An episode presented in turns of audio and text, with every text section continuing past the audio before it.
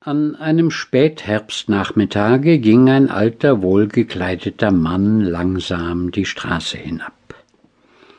Er schien von einem Spaziergange nach Hause zurückzukehren, denn seine Schnallenschuhe, die einer vorübergegangenen Mode angehörten, waren bestäubt.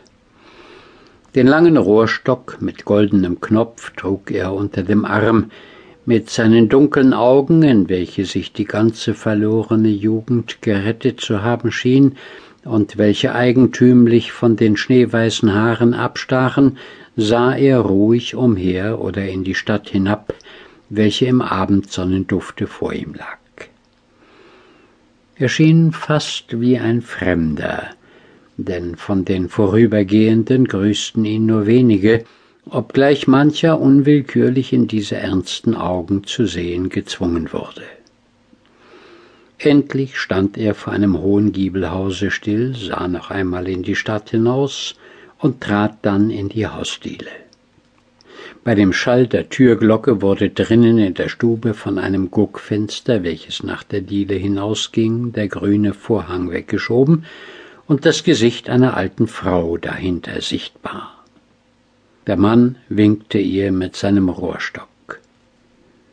Noch kein Licht, sagte er in einem etwas südlichen Akzent, und die Haushälterin ließ den Vorhang wieder fallen. Der Alte ging nun über die weite Hausdiele, dann durch einen Pesel, wo große Eichschränke mit Porzellanvasen an den Wänden standen, durch die gegenüberstehende Tür trat er in einen kleinen Flur, von wo aus eine enge Treppe zu den oberen Zimmern des Hinterhauses führte. Er stieg sie langsam hinauf, schloss oben eine Tür auf und trat dann in ein mäßig großes Zimmer.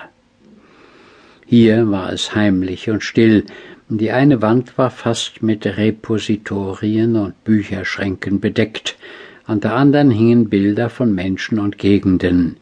Vor einem Tische mit grüner Decke, auf dem einzelne aufgeschlagene Bücher umherlagen, stand ein schwerfälliger Lehnstuhl mit rotem Sammetkissen. Nachdem der alte Hut und Stock in die Ecke gestellt hatte, setzte er sich in den Lehnstuhl und schien mit gefalteten Händen von seinem Spaziergange auszuruhen. Wie er so saß, wurde es allmählich dunkler. Endlich fiel ein Mondstrahl durch die Fensterscheiben auf die Gemälde an der Wand. Und wie der helle Streif langsam weiter rückte, folgten die Augen des Mannes unwillkürlich. Nun trat er über ein kleines Bild in schlichtem schwarzem Rahmen.